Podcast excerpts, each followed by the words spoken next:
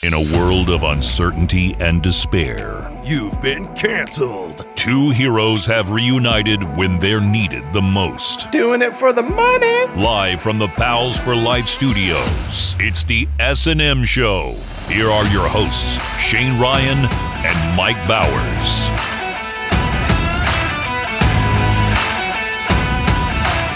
And a happy Thursday to all of you. This is the S&M show. Welcome. I am Mike. He is Shane. That has not changed. The only thing that has changed is the date. How are you today, buddy? I'm hanging in there, man. I'm flying solo for the first time in a while. Uh, wife and daughter are out visiting uh, grandma and grandpa, so uh, it's old school. Me and Riley, the uh, the OG crew, just kind of hanging, holding it down in the basement, talking to y'all right now. Had a good day at work, so life life is pretty good. How about yourself? Can't complain. This is the first week that I have been working a part-time schedule while I burn through my ridiculous excess of vacation hours, and I have not felt this good in a long time. I'm That's awesome. getting getting to sleep in, uh, getting to go do a little workout here and there, not getting too stressed out. It's wonderful. go. We should just do this all the time. It's very what is it Canadian of you? You- you- Yeah. They, they go on really like six is. weeks of vacation.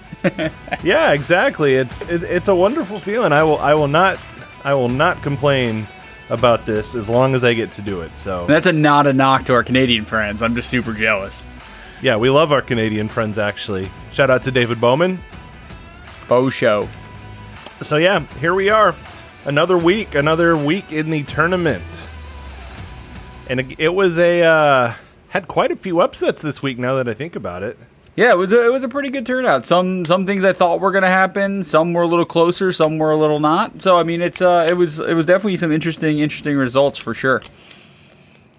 yeah. And uh, by the way, I want to mention uh, we are streaming live to pretty much everywhere we can tonight: Facebook, Instagram, uh, Twitter. Carrier pigeon. Yeah, tried LinkedIn. Apparently, you have to apply for that, but. maybe Probably better that like you know I, I keep my life my pressure, professional life like somewhat separate. Although a lot of folks over here uh, that should be something I should cancel in the future is you know using LinkedIn for your as a regular social media feed. Yeah, we should. Uh, I, I will use. Let's agree to highlight cancel that good now. It's just bullshit. Okay, uh, so LinkedIn as a social media platform, you have been. You've been canceled. I love when people like link it to like their Facebook and like their uh, you know and they, they post it and it's on all their mediums and you're like, dude, keep something separate. Yeah, I remember to update LinkedIn like once every six months anyway. So It's my lifeblood for the work that I do. Like that's how I like find really cool alumni and and and a lot of people will check there because they're you know in your most most alumni servers are self-reported, right? So like I have a reason because I'm I'm engaged as an alum. I do things. I go to activities. So if you go to an event or you're doing some other things, it's it always updates every time you register for something. But a lot of those are self-reported. So LinkedIn's great for me for my line of work because sometimes people haven't updated their their emails in forever, and you get to see some great like old Yahoo emails that you can tell like, yeah, I think you've changed that before.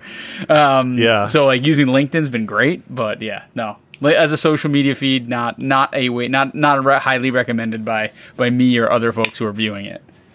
yeah, absolutely. So uh, catching up on the last week, you have been watching a show that seems pretty relevant uh, to what we've been doing. You want to talk about that?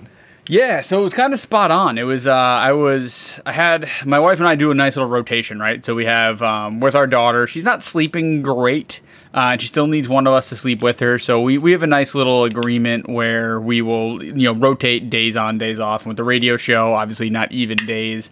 I pick up a couple extra shifts here and there just to make sure I can be available for for radio nights. But uh, it was Steph's night the other night, and I was looking for a new show to to watch because I kind of went through my normal gamut. And I was checking to see what was new on uh, on Netflix, and I saw this show called This Is Pop.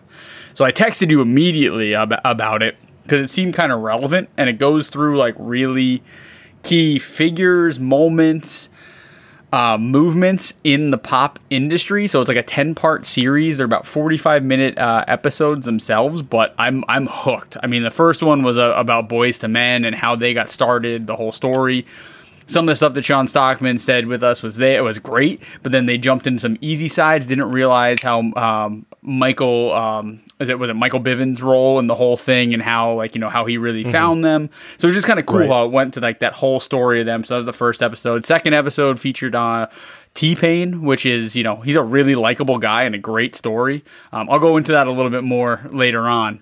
Um, yeah.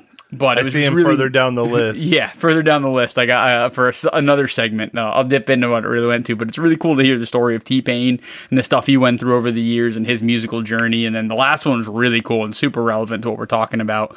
Um, but it was called the Stockholm Syndrome, where they uh, really explored the influence that the Swedish culture has had on pop music, but then it talks mm-hmm. about a really cool concept because they are very humble people by nature. So it's like, right. you know, so it just talks about this whole thing where they are a powerhouse when it comes to pop music. If you look at all these like probably 65% of like the top pop 100 maybe even more 75% of the top pop songs have had some sort of influence from somebody from sweden uh, just mm-hmm. producing mm-hmm. it they're all behind, behind the scenes folks Right. Um, but just talking about how humble they are and how they don't want to like you know share that or it's not in their culture to share how successful they are. So really neat play on it and talking about like the rise of uh, Denniz Pop and Max Martin, like legends in the boy band uh, 90s pop game. Um, how they got their start. So really super cool watch. I'm uh, I'm about uh, three episodes down, jumping into a new one talking about like country, and it, it opened up with uh, Old Ooh. Town Road guy, uh, Lil Nas X, and how like it was oh, nice. just basically the opening scene was how like he was like top 100 in, in, country, and then they rejected him as country. So I think the whole thing's talking about what's country. So it's gonna be a neat one. But then uh, we decided to start testing out some stuff. So great watch. Highly recommend for those who are interested in the show and the genre. To you, my friend, definitely worth a while.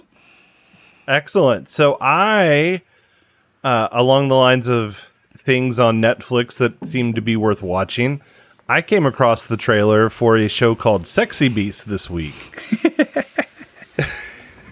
so the premise is apparently it's a dating show, but instead of just like you know regular humans going out on dates getting to know people.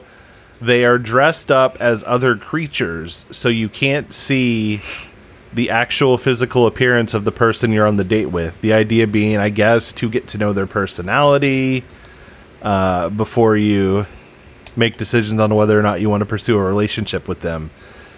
And the trailer my god is remarkable because you oh, have like you have a shark going on a date with a panda bear uh, my my favorite one was uh, I forget what the what the creatures were, but they were riding in a little uh, uh, horse-drawn carriage through a village, and they're like, uh, "We're engaging in interspecies love." And then and they try just, to kiss each other, like with the masks and stuff on. Yeah, yeah. It's just like who who comes up with this stuff? Do you just like? It's like the Max Masked Singer meets the Bachelorette. Right. Do you just throw stuff at a dartboard and you're like, okay, this concept works, but what if it was a dating show? Um, yeah, just remarkable. So it got me thinking, and I think we talked about this a little bit, but what would your creature be if you were on that show? Peacock. A peacock? I'd be a peacock. Let those feathers fly. Okay. I could see that just going around strutting and or like a sweet unicorn, be majestic as AF. Ooh, yeah, yeah. There you go. That'd be a good one. I'd probably go for a panda, but like the panda that's on the show, I'm not a fan of because okay. like it's a panda head, but right. it's just like an, a normal sized body. Like I think if you're gonna have a panda, you need to have like a a big fluffy, cuddly looking person. So more like uh, sexual harassment panda. I wouldn't go that far, but yeah, something along those lines. Like, I, I, feel like I have the perfect panda bear type body. Well, I think that's uh, so. that's also I want something I want to talk about on your thoughts on the show, right? So, like the true, I get the true premise of this. Like, you'll fall in love with someone's personality before what you do, but even in the trailer, like none of them are not like attractive, right? Like Yeah, the, the few people that they showed were like model esque. And you can still like see that they're like slender in stature. Like there's like Right. like it's not like it's you're still gonna make out okay in the scheme of things. Like I want to see an average dude land like a supermodel, and like it's not gonna happen. Like that's compelling to me. So like I would love for this this to go like full furry type. Like you know. You are Yeah. a mascot, or like at like a little kids amusement park type uh get-ups not this like max singer where it's form fitting and you can see kind of what's going on and, and it's just Right. a head like i want to go all in so it's literally a like a crapshoot of what you're gonna get Yeah, imagine if you opened it up and it was like real life Peter Griffin or uh, uh, Daria. Like, yeah exactly like plain give me Jane some somebody that. else like i want to see super normal stuff like it's just like yes it's compelling and people watch that and people watch things for that but like i feel like that would be more of a story if you just like went like when it's a complete little um literally a roulette game yeah, absolutely. Like, oh, your person is not a model. Are you going to pursue the relationship that you seem so happy about? Or are you going to be a total a hole and just walk away?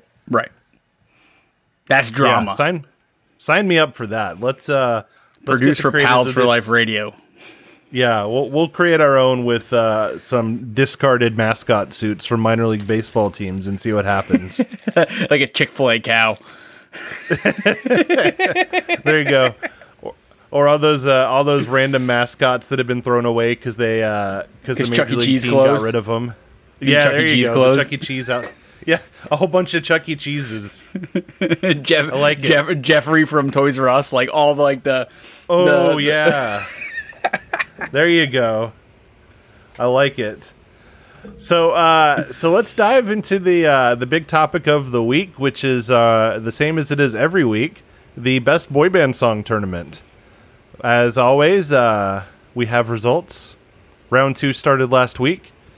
We did Boston and we did uh, Orlando, and tonight we're going to do London and Gary round two. As for the results, like we talked about, quite a few upsets here. Uh, the closest, well, we'll come back to that actually. We're going to start with the Boston region. Uh, step by step, with 77% of the vote, uh, won pretty easily over the Beatles with Hard Day's Night. Everybody, uh, Backstreet Boys, also 77% of the vote over One Sweet Day by Boyz II Men and Mariah Carey. So it seems the prospect of the all Boyz II Men Final Four is officially done. So, canceled, canceled. yeah, it has been canceled. So, You've been canceled.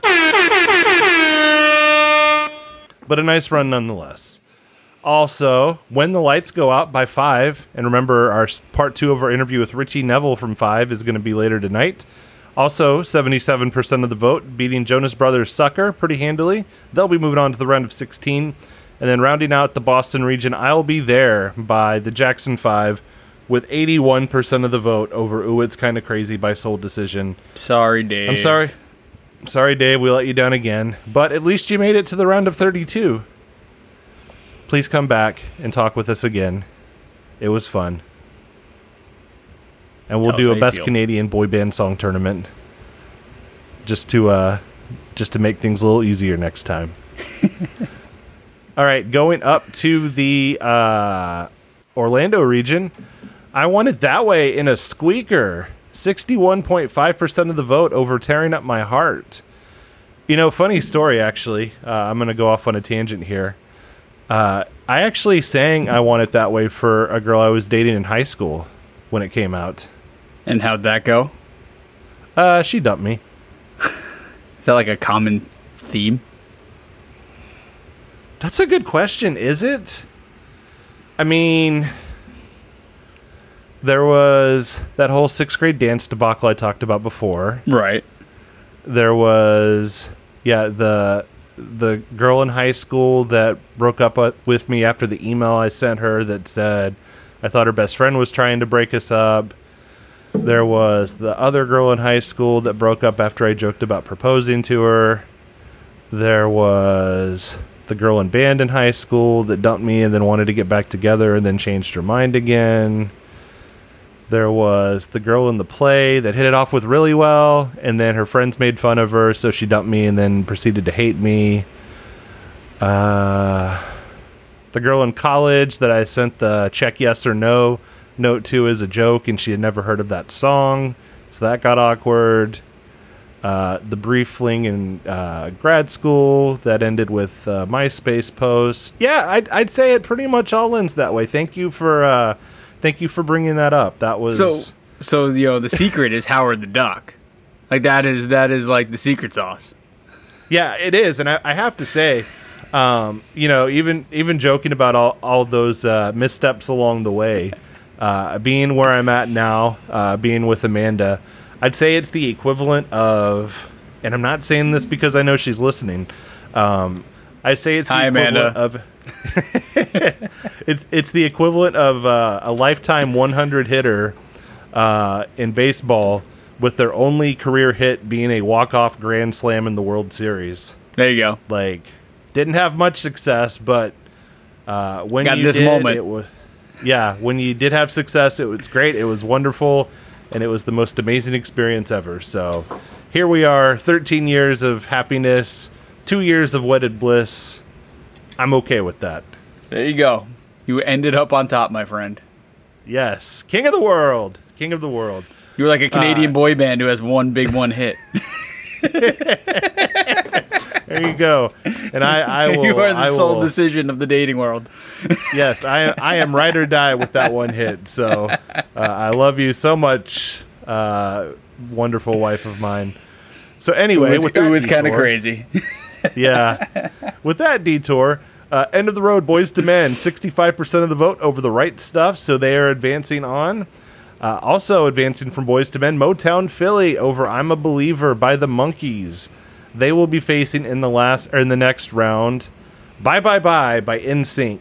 Uh, sorry, 98 degrees. Uh, we don't cherish you. Apparently, looks like it's bye bye bye for now. Joe Biden is the clone. Shout out to Patrick. so, uh, what do you think? It's uh, some interesting results there. Yeah, I mean, I, I think some were closer than I thought they were gonna be, but like, I don't know. It's it that the the I want it that way matchup. Like that was gonna be one of the ones that I marked on. Like that's gonna be a tough matchup al- along your road to to possibly going wire to wire number one. So first first big hurdle climbed right for that song, but yeah. It's yeah. I, I mean, I think I thought it was going to go the way it's come. I think we finally realized, you know, people are saying like what they consider as a boy band and what they don't, and don't like some of the matchups, but they had to vote for some of the new age boy bands. So it, and some of the older stuff don't really count. So it looks like we are starting to narrow down our voters' definition of what boy bands are. When it's the, Yeah. the traditional ones that we think about in the you know the '90s, 2000, early 2000s that we grew up listening to and then Right. the the ones that are like with you know Boyz II Men is that like that last outlier right? New edition those Mm-hmm. those bands. So it's anything outside those those eras are are starting to fall off. So um, kind of expected that's what it was going to be but it's you know now it's nice to see it confirmed. And and it's going to be some real interesting matchups. It's only going to get harder from here to pick pick what your favorites are. Yeah, and I mean the the final four in the Orlando region. Oh my God, I want it that way versus end of the road. That's going to be a juggernaut matchup. yep Uh, as is Motown Philly versus Bye Bye Bye. oh yeah Um, and even and oh my God, uh, looking at looking at Boston the the final matchups, step by step versus everybody. That's gonna be a that's gonna be a tough one. Yeah it's going to And be then when the lights fun. go out versus I'll be there. That's gonna be that's gonna be fun too. Yeah, Which the- I got to say, that sw- might be my shocker of the tournament right now is how well that song's doing. I love when the lights go out, but it's just nice to see Yeah. how resoundingly that one won.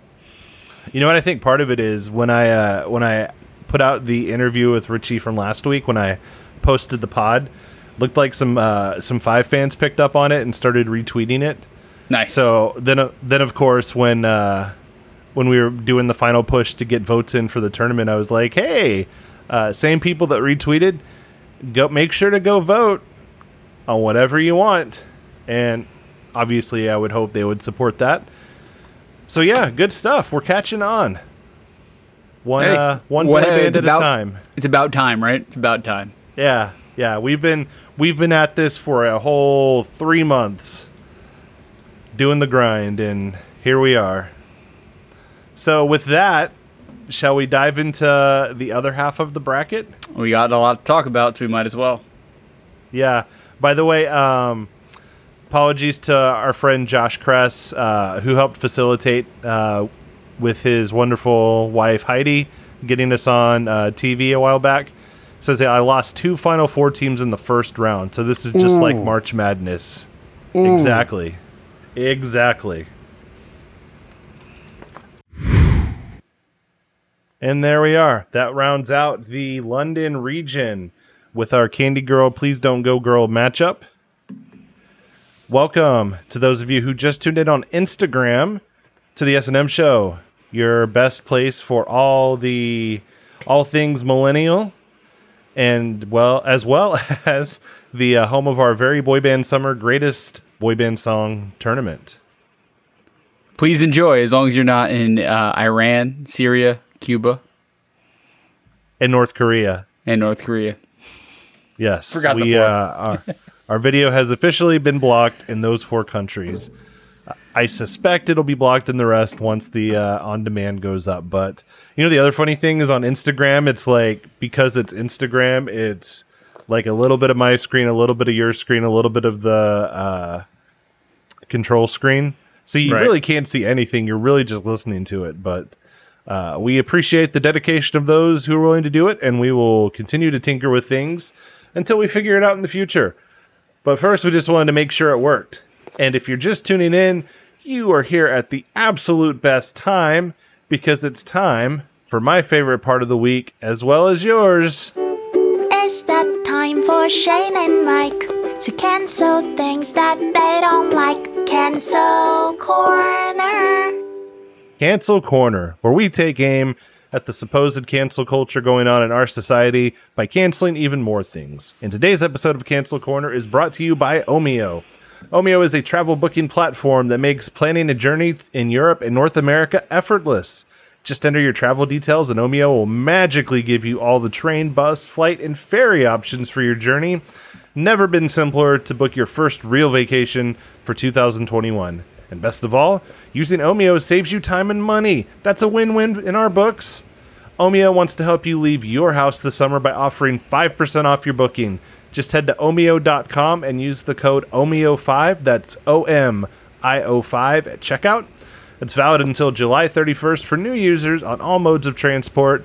It's just the pick me up 2021 needs. Omio, plan, book, and love the journey. Terms and conditions apply.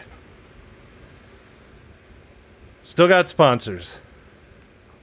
Just not in Just Iran, not in- yeah, Syria, say not North in- Korea, and Cuba. I just hope those aren't target markets because we will lose those sponsorships real quick. Yeah, sorry about that. Uh, anyway, who do you got this week? All right. So it's uh, everybody's favorite part of the year. It happens two times a year, right? It's the first day of school pictures and the last day of school pictures. So I was super heated as my timeline was going through, and I was getting fed up with the the this is my last day of school picture with like kids, right? And it's just like oh, and, like I'm all about kids and how cute they are, and I'm like this is just ridiculous. First day of school pictures, last day of school pictures, tis the season, right? And then my Right. wife sent me our daughter's picture of that. Who uh, I love my wife. She's very much into the, like the Instagram things and the, the the Facebook, making sure that it's like you know you got all those trends going on that all moms do. She crushes it in that department. And then I saw my daughter, and I looked at my daughter, and I'm so ready to cancel that whole entire like premise of what people do because it's super annoying and super crazy. And then I saw how much my daughter actually grew. And so my wife put her in the same dress, and she looked like this little baby face three three year old. Well, at the time she would have been, yeah, she was a three year old at the time. Um, cankles, you know, the whole nine yards. This this this dress down to like just touching her ankles as it is, and super Right. cute. And then all of a sudden, my wife sends me the picture of the after, and it's like up just below her knees now. She looks slender. jeez. she looks like literally like she aged more than a year. Um, so instead of canceling those photos, I'm canceling growing this week because my daughter's got to stop. I mean, she was super cute. She still is super cute, but it is reminding me how fast time goes, and that shit has to stop. So I'm canceling growing this week. You've been canceled. That was the hardest thing about growing up was just the the rate at which I grew. Like Would it make it better if I if I sung it to you in a uh, sleeveless tee, glistening? Because th- th- that would be the hardest thing. oh hardest thing? Yeah, I get it. Uh, yeah, that would make me feel a lot better actually. Um, yeah, the growing is overrated, especially when you stop growing when you're 12. right, but if you do it ex- if you do it like super rapidly, then it's like it's crazy, and you're just fly- firing through clothes, and then it's got to be like super like interesting when you hit that plateau, right? Did I ever tell you the story about uh, buying the pump sneakers when I was a kid? No, So you know those uh, those old pumps, yeah, Like- loved them. Did you have the LA Gear So- ones, the Reeboks? Reebok. Uh, Okay. Particularly, Kenny and I were interested in the Shaquille O'Neal uh, pumps. Yeah, of I course. think they were like a hundred and twenty nine dollars. So we got them for Christmas or something with Right. some Christmas money, and then you know mom and dad making up the difference. So we we each got a pair. Kenny got like a ten, and I got a think like a size eight. And keep in mind, I was eight years old at the time. So wore the shoes for a bit, liked them, and then fast forward to the next summer, we're at the beach, and I keep wearing Kenny's shoes. And my mom at this point is just annoyed. She's like, "You have your own shoes. Why do you keep wearing Kenny's?" I'm like, "They don't fit." And mom was just incredulous. She was like, "That's there's no way that's possible. You just got these shoes less than six months ago. There's no way that they don't fit now." And I'm like, "I'm I'm serious. They don't." She said, "All right, here's the deal. We're gonna go to Kmart, and we're gonna get you fitted there. And if you are lying, then you're gonna be in so much trouble." I was like, "Okay, fine, whatever." Went there, ten and a half. Went from a size eight to a size ten and a half Jeez. And suddenly those $130 sneakers that she bought less than six months ago were completely useless uh, so some fortunate uh, so, some fortunate child got it as uh, as a donation so enjoy them because i sure didn't get to Yo, pump shoes were the best. We got to we got to do a segment on the pump shoes because I just I, I need to do a deep dive on who who came up with this idea. Like that's something we got to file away for later times because I, I- want to talk to somebody who either created them, had an influence on them, the cultural impact. But those things were amazing.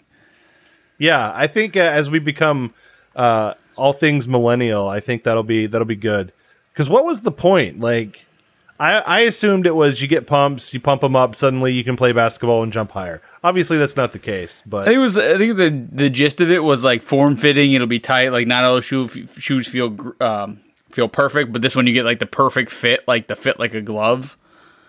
Or it's just cool Yeah. as hell when you have to like when you're about to go run, you just go, you know, let it out. Like it just eh. fitting with basketball, pumping basketball, letting the air out. yeah, that's fair. I don't know. It was awesome. I bought in. We all bought in. I mean, that was that was a fad of the generation. Yeah, definitely. So yeah, there's that. Uh, let's see. For me this week, first thing I've got uh, up for cancellation is four-way stop sign intersections. They are the most incredibly awkward and infuriating place- places to drive. Yep. So you know what you know what I'm talking about. Uh, four way four way stop sign, and the concept should be very simple. The first car there is the first car to go. So if you're the if you're the third car there, you know that there's two other cars that should be going before you. But instead, it always turns into four cars at the intersection. Nobody knows who to go. So then either one of two things happen: either everybody tries to go at the same time, and they get mad at everybody else, or nobody goes. They sit there awkwardly for a little bit, then they start to inch forward, and then stop, and then everybody gets mad again. So it just serves no purpose. I think if you're going to have an intersection, either put a stoplight there, even if it's like it changes every 15 seconds, put a stoplight there, or in some cases, let's just get rid of the stop signs altogether and just see what happens. Let Darwinism take over. exactly. Will it be more efficient? Absolutely not. But I'll be entertained. Well, I You've been I, canceled. I've never understood the need for a four-way stop. Like I get the two-way stops, like that. That makes it like it's you know that traffic goes, it flows, and then like you just the other two decide. But I don't know. It's Right. it, it is dumb. My favorite is the person though who like acts like they stopped. Right, they're right behind that car that went, and they act like they got there there before you, and they just kind of coast through, but never fully stop, and then they just keep going and act like they can. Like I just hate like traffic stuff in general when people think that their time is more value than everybody else's because we all want to get somewhere and get somewhere fast.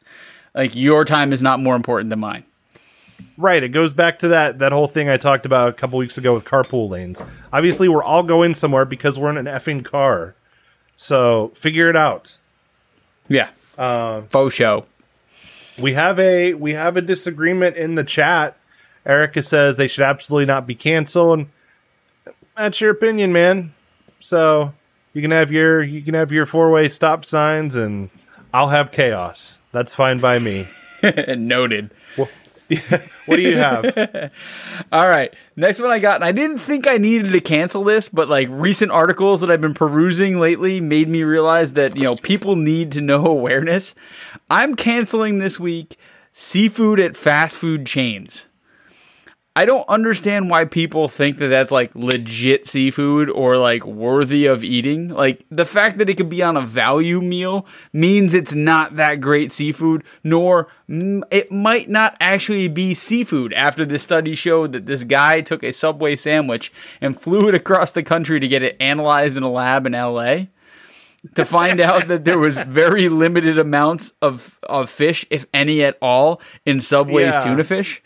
So like the fact that someone actually had to do that to realize like I get that we needed proof, but like the fact that anyone thought that that was really tuna fish or quality fish for a five dollar foot long, I'm sorry that just that, that doesn't that doesn't equate. And so like I don't know how long John Silver's has ever stayed in business. I don't understand how. And I think the other one I saw was that at Quiznos. I didn't know Quiznos was still around, but they're apparently offering a lobster roll now, like a Quiznos Nope. lobster roll. Cannot be a delicacy that someone is seeking after or should be willing to pay for. So, with that being said, this is my public service announcement. Hey, it's probably not real seafood or not quality food, and you might get sick if you eat it. So I'm canceling seafood at fast food restaurants. You've been canceled. Yeah, you might be able to trick yourself into thinking it's good once or twice, but don't expect the highest quality ingredients if you're paying four ninety nine for it. I mean, maybe like a fish fillet sandwich, like I get, but like it, I don't know. I, I mean, seafood's weird, and, it, and it's funny because I got everyone's got their own view on seafood, right? Like my wife, I'm outing her, and I apologize for this, but she has a rule where she's like, I will not eat seafood unless I can like see the water or see water by it. But then like she'll order like a mahi mahi in like New Jersey, right? it's like. eh Yeah. not exactly the native fish of New Jersey, right? So it's like I get what you're doing there and I like it, but like eh, it could be somewhere else. So I don't know. Seafood is particular and and it's there and I, I get at least that, you know, you're by the water, it feels right and it might be good, but it doesn't always mean it's caught locally fresh. And if it's a fast food restaurant, it's definitely not caught locally fresh. Or maybe it is, and that's why it's so cheap. Yeah, that the the uh, the ever ever hard to catch Jersey fish. Um, yeah, okay. So last one I got uh, is also on the topic of fast food, and that would be I'm canceling Wendy's this week, as much as it pains me. So Wendy's is typically good. Their frosties are, you know, they're they're worthwhile but I think we're in an interesting time right now during the fast food wars where everybody's trying to out innovate everyone else. They're copying each other, i.e., chicken sandwich. Uh, they're trying to come up with these absurd new ideas, and they're also developing partnerships. So, take McDonald's, for example. They had the BTS meal, which was like chicken nuggets and a special sauce. So, Wendy's, and by the way, thank you to Will Wells, longtime friend of the show, for bringing this to my attention, as it ties into a rant he made several weeks ago as well. But Wendy's has partnered up uh, with uh, the cartoon Rick and Morty. Uh, one of the things that they're doing, in addition to like a pop up restaurant in Los Angeles, some other, uh, some themed drinks and that sort of thing, is they are doing a pickle flavored Frosty. no, I have good memories with the Frosty. They they've uh, been the spark of some relationships. They've been a great go to when I've gotten in trouble uh, at other places. They're they're a wonderful thing, but pickles was not what was missing from this. I did not know that uh, Wendy's was so desperate to market to the third trimester pregnancy demographic because those are the only people I can think of that would willingly go and get a pickle flavored frosty. You want to be a better benefit to pregnant women? Here's an idea 24 hour delivery or efficient delivery. Get out of here with this pickle flavor frosty stuff. If I wanted pickles, I would eat a pickle. If I wanted a frosty, I would eat a frosty. I don't want both of them together, and I would assume most other people don't as well. So, Wendy's, you should be ashamed of yourself. Shame on you. You've been canceled. You've been canceled. Sounds interesting. Good. Yeah, it's in Los Angeles. I have a couple friends there. I think I might ask them to check it out. I mean, I've uh, never wanted to have a fry. I did at first. I didn't realize I loved fried pickles. So you know, you never know, right? Yeah, exactly. So, but I, I feel confident I would not like the pickle flavored frosty. Yeah, I, I'm pretty. I'm pretty. I'm pretty in, set in that camp, but we'll Yeah. see. I, I, I hope Yeah. I. Uh, I hope I am wrong. We'll see.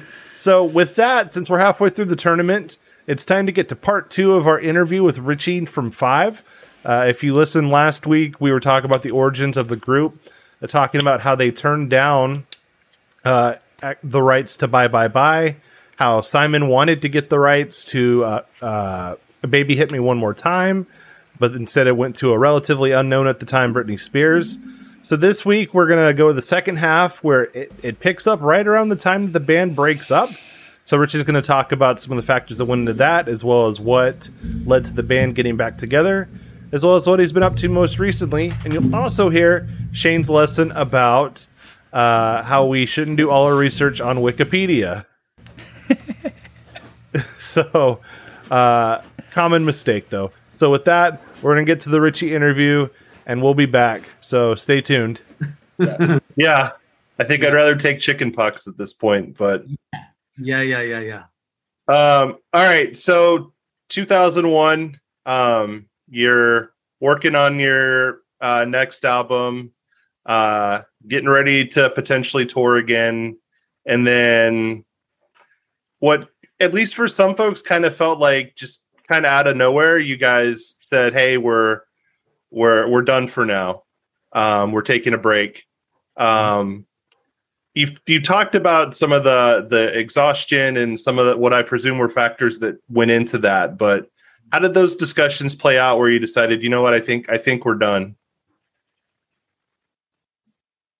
Well, you know, it's no secret. Uh, it started when we started to promote the third album, which I personally, as as you know, as an artist, do believe it was our best album. Um, I I loved that album, uh, still do, but we were starting to do. We were at a photo shoot, and I was paired with Sean, uh, with a journalist, and we sat down and he said, you know, the journalist said, "Oh, how you doing, guys?" And you know, said, "Yeah, yeah, really good." And Sean just kept his head down, and he was just like, "Oh yeah, so good, so so so good." So, so. and I was thinking, all right, you know, like what's got what's gotten into him, and he just stood up, and I thought, hey, you know, maybe he's gone to the bathroom, whatever. And uh, he never came back.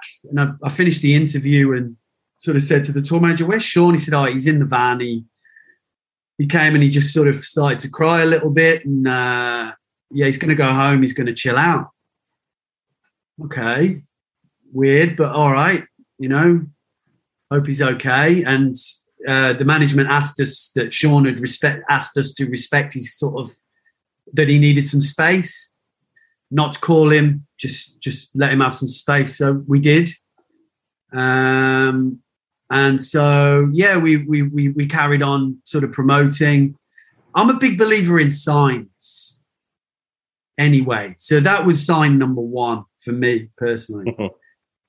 then we flew over to, I think it was Belgium, and we were doing a, a, a TV show there, a bit of a performance, and there was some platforms on the like levels on the stage, and in the rehearsal, somehow it was almost like I was invisible, and I jumped up onto this platform, and Jay was messing around, and he went to do like a, a, a sort of roll onto the thing, but it was almost like he, he hadn't seen me, and he just all his weight sort of rolled right on my leg, and I did a 360 really bad sprain. I thought I'd broken it. Um, so I couldn't do any dancing or anything like it was bad. There was sign number two. Um, and then another week later, and then Scott came in, and we knew that we were going to go to number one in the UK as well with this song. Like we we already kind of knew it was it was I think it was midweek. You get your midweek figures, and we were smashing it. We, you know, it was like okay, cool. And uh, and then Scott came in, and I don't know. He he just I think he'd had a baby. I think possibly he'd had uh, his eldest then, and he just uh, he just broke down. Just broke down, and you know when somebody's that, you know when somebody breaks down that much that that that hard that they can't speak because they're mm-hmm. and they're trying to speak between the breathing, and um, and it, Jay and I sat sort of next to him, and we just put our arms around him, and I just remember looking at Jay, and I was like, I think it's done, man. Like I, it's it's just not you know, people are people are getting unwell and seriously unhappy. And in hindsight, we probably should have taken a few months off. You know, but there was something because it had been such a big part of our life. Uh, and it's an amazing part of our life, such an amazing journey, but also a very hard part of our life. There was such a, a mixed bag of things in, in the in the pot of how it was that I think we all just craved liberation a little bit from it. Just sort of this, just sort of a freedom like feeling of just, we just wanted to be free. We were young as well. We'd, we'd, you know, in hindsight, as I've got, you know, a bit older and stuff, you know, I realized that at that time in most people's lives, they're just hanging out being pork chops, you know, like having fun and doing silly stuff and we did silly stuff along the way, but it was very serious, and there was a lot, lot of pressure, um, and and stuff like that. And I think we all just kind of wanted to be pushed, you know, and um, mess around and and yeah, just just have that freedom. So there was an element of that, um, and yeah. So so they said, look, have two weeks. And if you still feel the same, then then we can't make you you know, do it. And yeah, you know, the consensus was that everyone felt that it was beneficial for them as individuals and myself to to sort of cut the cut the cord. So we did. It wasn't, you know, it wasn't an easy decision, but it felt right. It, felt like the right thing to do at the time. Mm-hmm. Yeah. Yeah. Thanks for sharing that.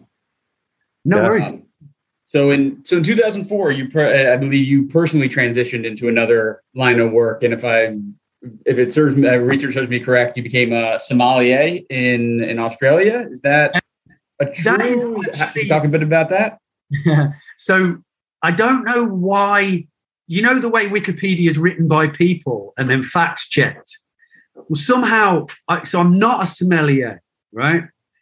However, I do know quite a bit or a little bit about Australian wine, especially, okay. but wine, great varieties and how they how they taste.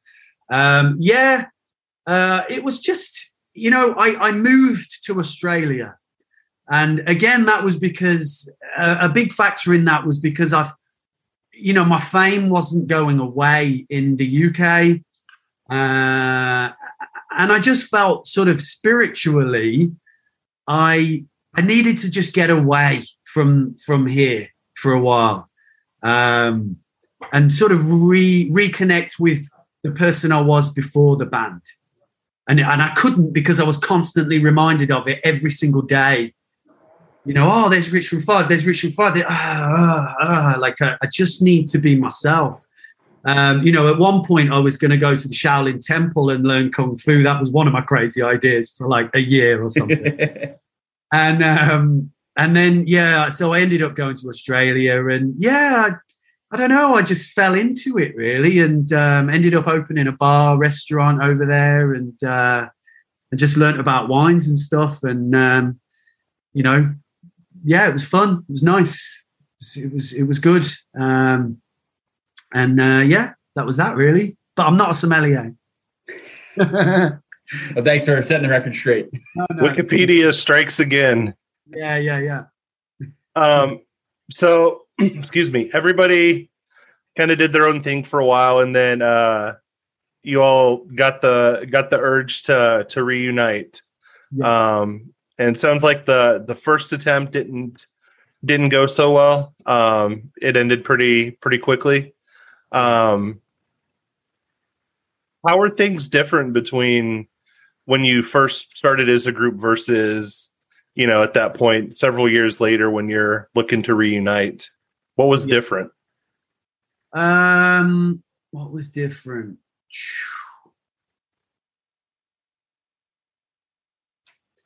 I think that the first time we got together that never happened we weren't doing it entirely for the right reasons.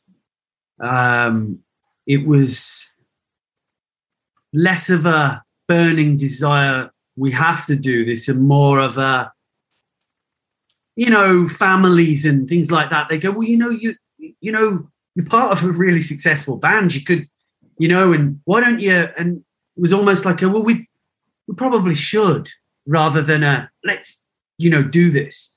And i don't think you can you can approach anything as all consuming with that attitude. You've got to be all in.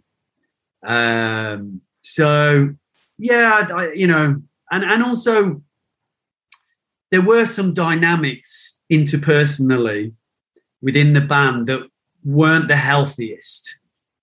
And they resurfaced very quickly um, which I know for me was sort of a red flag and alarm bells. I was like, I'm not doing this again. I'm just not doing this again.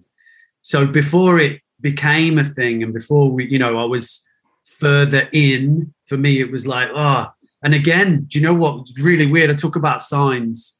You know, I'm not some absolute crazy new age, like, you know, but I'm open. Mm-hmm. And it was bugging me. Something was bugging me. It was like something was on my back as we were doing. I went. I was living out in the countryside and um, with uh, with a girlfriend, and, and I had a dog. I said, I'm going to go missing for a while. I'm going to get lost in the in the forests and fields. Uh, walk the dog.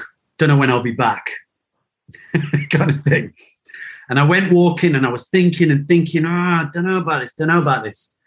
And I was just thinking about the band, thinking about the band. And then as I came home and I got back to the streets, I walked around a corner and there was an old classic car. And the number plate was literally something along the lines of B55END. While it was on my mind, you know, and I was thinking, and I was like, 55 no, sorry, Fit 552 END. And I was like, what? That's so bizarre. Like, you know, so I thought, well, you know, I'm thinking about it. And as I'm thinking about it, I get a sign like that. Maybe it isn't what I should be doing right now. It's not right. Um, so yeah, I mean that wasn't just me. It was a bit of a collective decision. Uh, yeah, so that just kind of never happened. We sort of played at it and then didn't bother. Yeah. And then what happened? What what made things different when you all reunited more recently? Uh, sorry, just one second. I've, I've, I'm getting really hot. I need to open the window. No problem.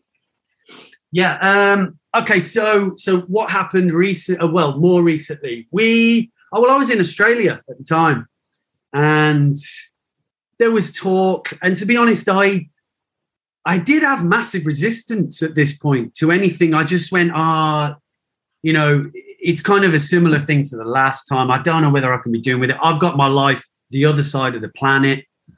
Um, yeah, yeah, look, you know, I'm not really sure. I, I really didn't think much of it. I really didn't. Uh, in that, in that, I just didn't think it would get off the ground. But I was part of the conversations, you know, and um,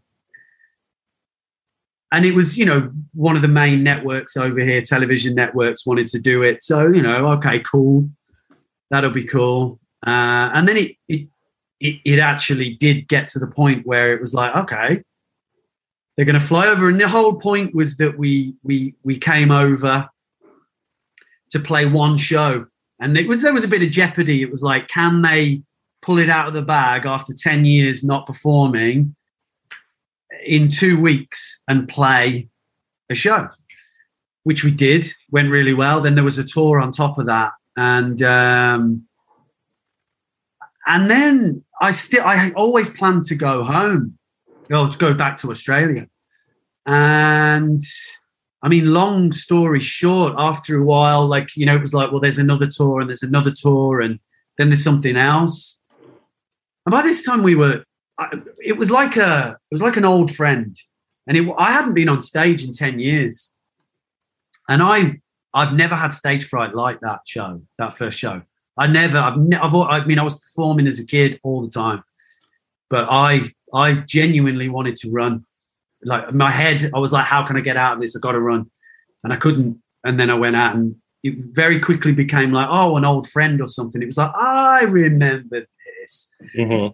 And um, and then I just thought, yeah, like, you know, what a what a cool and lovely way to spend your time, uh, bringing joy to the people that enjoy it.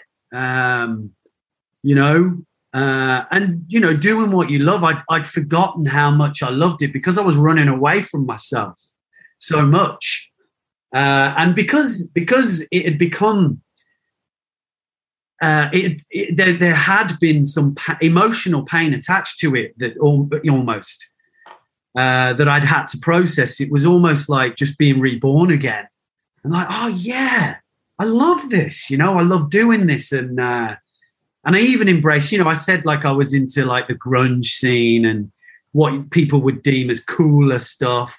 So I there was a little chip on my shoulder at times as well after the band, where I was a little bit apologetic down the pub to like builders and stuff. Oh, you're that guy from like five, and like, yeah, I'm from the like pop band, whatever. Um, whereas, you know, I really went, hang on a minute, this is really cool. Like, you know, this is mm-hmm. this is cool. It makes people happy, and yeah, so we I've just fallen completely in love with it now, and accepted everything that I guess kind of that that I guess it's immature, isn't it? It's like I'm too cool for that, you know, whatever. To hey, this is really cool, and just embraced what what my life is, and you know, and also had a daughter in the process. Oh, very cool. Yeah. So before uh, before Shane wraps us up here, um, as we hopefully uh, get on the other side of this pandemic and things at some point will go back to normal. Um, what's what's in the future for Five? More of the same. Um, you know, we've got some fantastic tours lined up. We've got you know gigs on our own. We've got gigs multi lineup gigs that are fun as well. Like you know, um, and yeah, the, the the the train just keeps on a running. So you know, it's exciting. Um, it's it's wonderful, and it's just an absolute privilege. And not just that, but we get to travel around the world as well. It's a pretty cool job. Very cool. Anything personally you're doing that you want to promote or, or share? Um, nothing particularly, you know, pressing at the moment. I've been during lockdown. I've been getting into producing myself uh, and that kind of thing. So watch this space. But um, but yeah, nothing nothing particularly at the moment. Just we're we're actually opening up. Certainly in the UK, uh, I think you guys have gone great guns with the vaccine, right? And and things mm-hmm. are opening up again, as we have too. So um, yeah, I think we're what are we? Well, if all goes to plan, with three weeks from to completely back to normal, like no restrictions whatsoever. Mm-hmm. Uh, but they're talking about maybe they'll postpone it two, three weeks, which is just I can't wait. You know, I mean, it's been such a crazy year. You know, when you don't realize how much you, what a social animal the human being is. You know, you need your friends and family, don't you? You know, and you need, Sure. you know, so it's yeah. I'm just looking forward to to a summer being free and um and hugging people. I'm going to hug a lot of people. I'm a hugger too. I miss that. I do miss that. yeah. So I guess the last question we we've kind of pivoted on this one a few times. We've asked a few folks, and it, it hasn't gone as well as we hoped. So we've always been asking like, what are uh, the top four your top four favorite songs?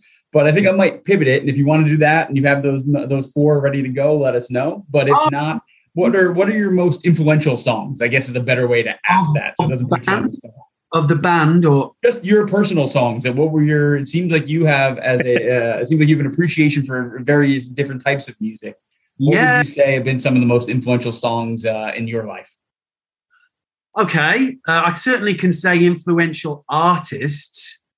Um, so this my my dad, my mom and dad divorced when I was two, Oh. and my dad lived. I grew up in a city called Birmingham, not Alabama, and um, and my dad was in London, so it was you know a few hours drive. He'd come and get me, and uh, he he did a reverse psychology trick on me because he's smart, and he said were- he left a, a cassette tape, and he was and I said, oh, what's that? And he said, oh, you won't like that. So I was like, I will, I will. What do you mean? He said, oh, we'll put it on then, and it it was Neil Diamond.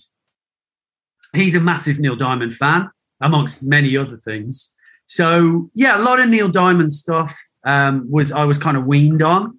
So you know that you know, and I, I mean he's a, one of the most successful songwriters of all time. Um, you know, so he's written for other. He wrote for the Monkees and and all sorts, didn't he? So um, then there was uh, for me a song that I remember changing kind of everything. I was not the same person after listening to it. Was I was about eleven or twelve, and I was on a school trip on a coach, and somebody played me this new band, and the song was called "Smells Like Teen Spirit." Mm.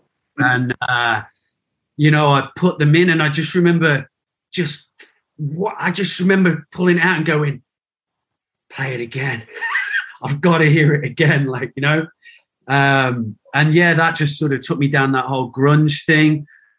I saw Prodigy, um, Prodigy uh, in. I ran away to the Glastonbury Music Festival when I was 15 um, we didn't tell my friend and I. We didn't tell our parents, and just did one and got a ticket, and you know stuff that I won't tell my daughter about, so she can't see can't see this this interview. But um, yeah, and and they were playing, they were headlining, and it was just amazing, mind blowing. Um, and then you need one more. Uh, I can't. I mean, let's go Queen Bohemian Rhapsody because it's such a a sort of amazing work of art. I mean, that's you can understand why the record label was like, I don't get it, we can't release it. It's just too confusing, but they stuck to their guns and uh, and look at it now. So yeah. And that's just today, how I feel today. There'd be many others on another day. Happens to us No. all the time as well. So we totally, totally get it, but appreciate you sharing those four. No worries. Yeah, no worries. absolutely. So, Ritchie, thank you so much for taking the time to talk to us. We appreciate it. Um, and you know, best of luck as you start to embark on uh, your summer of hugs and uh, hopefully uh, touring again. So, thanks again for doing this. guys it's a pleasure and thank you so much for your time and likewise i hope uh i hope you know everything works great in america with with with covid and everybody gets back to hugging and stuff like that and you guys have been amazing and also to all of you american guys that have um you know listened and everything it's been a tough year you know the world's coming back and it's it's going to be great so um you know keep your chins up Yeah, we will we will do our best. Thanks again. Thanks, Ritchie. Take care. Take care. thanks guys bye bye Bye. And here we are at the end of round two. That was MMMBop by Hanson, preceded by Summer Girls by LFO, aka the best boy band song ever made. Not trying to feel to good matchup. Feel good matchup of the tournament. Like I mean, it has to be like both those songs put you in like the best mood, no matter what, for different reasons. Yeah, And it just sucks they're facing like in the second round. yeah. Like I said, this is a pretty perfect embodiment of the boy band song tournament. So make sure to go vote veryboybandsummer.com right now. We'll be taking votes all the way through next Thursday. So again, we are at the end of our journey, uh, which means it can only be time for one thing. It's time for the douchebag of the week. The douchebag of the week, where we pay tribute to the douchiest of the douches. Shane, who you got? All right, so I alluded to this one earlier. So I've been all about the This Is Pop documentary on Netflix. And seriously, if you've not checked it out, check it out. We're not sponsored by them. Netflix, if you want to sponsor us, by all means let us let it ride. But it's it's really good. It's really well done. But episode two focuses on T Pain. I love me some T Pain. I've always appreciated T Pain. Um, my main man is has been disrespected for his contributions to the music community. And it, this episode really dives into that. But the one thing that took to that is that he was friends with usher. And he talks about this story and it just came out. So this is a throwback douchebag of the week but it just came out this week after the, the netflix documentary came out where i guess they were on a plane and they the stewardess or flight attendant came over to to T Pain, told him, "Hey, Usher wants to come and chat with you." And they've known each other, they interacted, and they they had a good moment. They bonded, and then I guess at the end of the conversation, Usher said to T Pain, "He ruined music." No. T Pain took this personally, and, and he says in this documentary that it literally set him in a like depression for four years because of this. no. And and the the episode is really fantastic because it really highlights like how he could really feel that way because people really did not respect autotune. It, it it came before T Pain, but he was the first one to make it popular. I mean, Cher was the first one to actually do it. But T Pain brought it to the mainstream, and then T Pain had a bunch of different songs, and like I think all of us said this, and he even says it in the documentary. Like everyone's like, "What you're doing is awesome," but soon people were going to get annoyed with it, and I think he Yeah. understood that too. But then all of a sudden, he went from having these top hundred, uh, top ten hits to then being featured and asked to do the hook for every major top ten hit rap song, Right. for like a whole like two years. Yeah. So it's like it's one of those things where it's like, well, what do you do? And like you can't tell somebody they ruined the industry and then they became the out for the industry because no one wanted to adopt what he wanted to do or say it was cool. But then they all knew how awesome he was and they wanted to like latch onto that. And then so it goes full circle later on down the road for this whole story where he finally does this one like NPR show where he sings like genuinely and how he sings without autotune and people are like, "Oh my god, this guy's actually a decent artist." yeah. And so it, like it comes full circle and all, but my douchebag of the week is the guy is sensitive. He's amazing. You fall in love with him in this documentary. I mm-hmm. appreciate his music and what he did. He was a, a pioneer, and then like everyone said it sucked until Kanye did it. Like everything else ever happens, and then Kanye did it. People were cool with it, and then it sucked again. Right. So um, I just feel bad for the guy. The guy really was a, a contributor to the world of music, moved us forward, did some amazing things, and whatever you think about the guy, it just sucks because you fall in love with how like awesome of a dude he is, and I wish him the best. So my douchebag of the week is Usher for crushing somebody's dreams, who was just out there hustling and making a difference. Yeah, I didn't hear T Pain sing for real until The Masked Singer, and like I never would have guessed it was him uh, when they were when when he was performing, and then when he took off the thing and when he won, it was like holy crap that he's good. the The auto tune was just a it was just a thing. Like it wasn't trying Google- to it wasn't trying to correct his shortcomings. It was just an effect. Google his. Uh, it was an NPR performance. We did like an unplugged on NPR music, where they literally just sat there and put a musician in the NPR office and made them sing while like the people were working. Right. And like all of a sudden, people were like, in, it was like 2014. People were like, and he sung like a bunch of his autotune songs without autotune, and people were like, "Holy crap, this guy's actually good." And it and it's funny, like if you like that that's the thing you like about it is like he started out as a rapper from Right. Tallahassee, and like and it just goes into his whole story. So you, you fall in love with the guy. Like he's just he seems like a really lovable guy.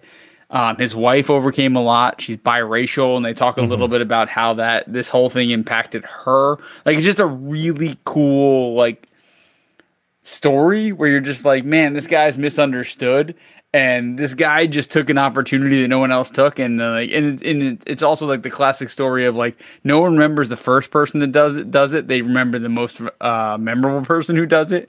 So Right. it's like this guy does it. Everyone tells him it sucks. Kanye does it. Everyone's like, "Oh my god, this is amazing!" And then he's more forgotten ever since. So it's just it's uh, it's an interesting story. I keep telling you, watch This Is Pop because it's amazing and uh, episode two does not disappoint.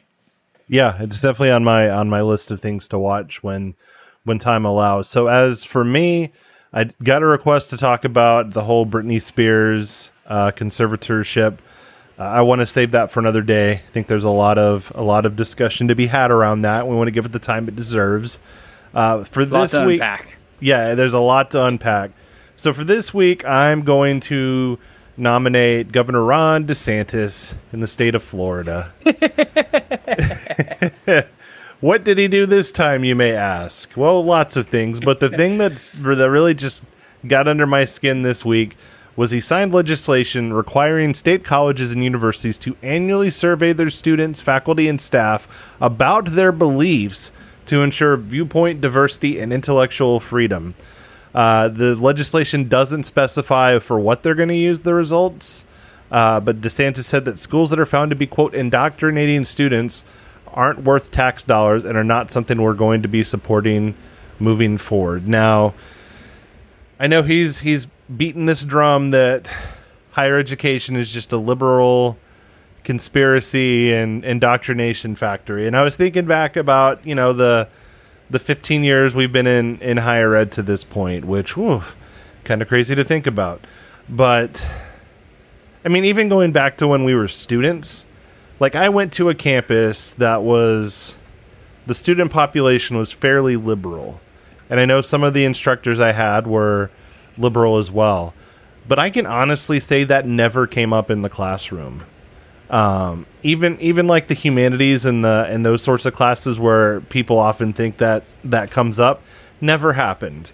In fact, like as I started to uh, come into my own and realize where I uh, stood on a lot of uh, political and social issues, like I was probably over the top in how I spoke about certain things to the point where like some of the administrators I worked with on campus were like, "Oh, you got to dial that back."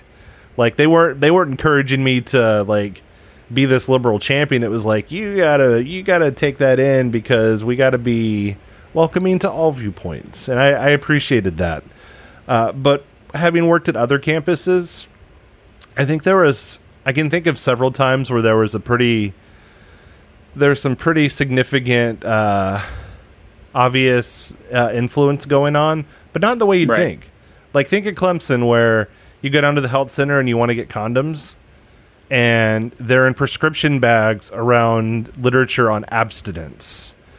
Uh, people were afraid to do the clothesline project because heaven forbid we talk about sexual assault or that sort of thing. Um, Right. The vagina monologues. Oh my God, how could we ever talk about that? Um, you know, the the first place I worked professionally after after we graduated from there, I got I got yelled at because I had the audacity to tell two students that if they were going to spend the night together, they had to do it where that was allowed because I might have encouraged them to have sex. And heaven forbid if that happened. So, like, is there some pressure going on? Yeah, but certainly not in the way that people think. Um, uh, the, most of the times where I've been pressured in some way uh, to think or uh, believe a certain way, it's not to become more liberal. And, you know, I'm I must have missed the memo the last 15 years where I'm supposed to be encouraging my students to be card carrying liberals because, you know, God forbid, I've been doing things like helping provide them housing and uh, talking to them about what happens when they get caught with alcohol. You know, all those all those hot button issues that Right. it just it just riles me up because it's another one of those like it's not a real thing. People are, he's doing it to get attention, to get Right. political clout heading into 2022. And it's just every t- every time somebody pushes this narrative that higher education is a liberal indoctrination factory, it just makes us look worse. And we're just trying to survive and, you know, do a job. So that's all. It's it's ridiculous. I mean, the whole thing is ridiculous, and it's all for him to get attention. Like everything that DeSantis does is is pretty much to get attention, and especially the Republican t- uh, attention because he's definitely gearing up for what many will assume as some sort of a uh, possible race, right? Uh, whether it be one of the two candidates, like he's trying to set himself up pretty well. But I mean, one of the things that's there, it's like it's you know, it's thought is is thought, and I get people saying that that's diversity and what diversity is, but that's that's not something should be, we should be like taking in consideration when it comes to like educating. Like just it should be people that are qualified. It's it's all about that. Like, what are you going to do with that data, right? You collect all this data, you get everyone to identify that, and if is that going to affect how you're going to fund them depending upon what it is like that's even worse so like there it's a slippery slope there's no win scenario Right. on this and it's just again all this is just to be hey look at me i'm desantis let's do this He's got such a punchable face. I rarely want to punch people in the face, but he would be one of them. Uh, it's, you know it is what it is Yeah. Okay, well, we are at the end of our journey this week. Uh, thank you all for coming along for the ride yet again. The voting is uh, live now at veryboybandsummer.com, so make sure to go vote at least once. Uh, vote for multiple computers. I don't, uh, you know, it doesn't matter. Whatever, whatever you got to do. Um, veryboybandsummer.com next week. Uh, we'll dive into the Sweet 16. We'll have part one of our interview with Dave Holmes of MTV and we're gonna have fun. So with that, thank you again. He's Shane and I'm Mike. Have a great night. Have a great rest of the week, and we'll see you next week. sayonara